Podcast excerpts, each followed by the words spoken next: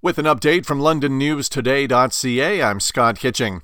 Things are getting back to normal at the Rainbow Bridge after this week's car explosion. Border officials said last evening that the crossing is back open. It had been closed since Wednesday when a car traveling at a high rate of speed jumped a curb, went airborne, and then crashed near the border checkpoint on the U.S. side. Two people in the car were killed.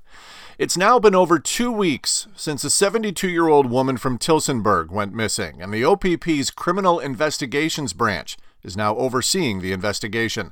Lola Watson was last seen in Tillsonburg on November 8th. Anyone with any information about where she might be is asked to call Oxford OPP.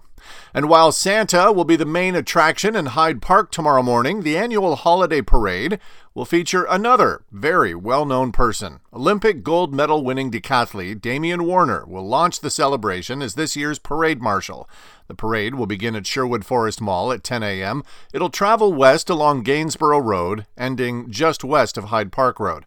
Donations for the London Food Bank will be collected along the route. In sports, the London Knights beat North Bay 6 3 last night. They'll be in Sudbury tonight. There were no games in the NHL. Tonight, the Leafs are in Chicago. The Red Wings visit Boston. And the Thanksgiving NFL game saw the Lions lose 29 22 to Green Bay. Dallas beat Washington 45 10. And it was San Francisco over Seattle 31 13. For more on these and other stories, go to londonnewstoday.ca.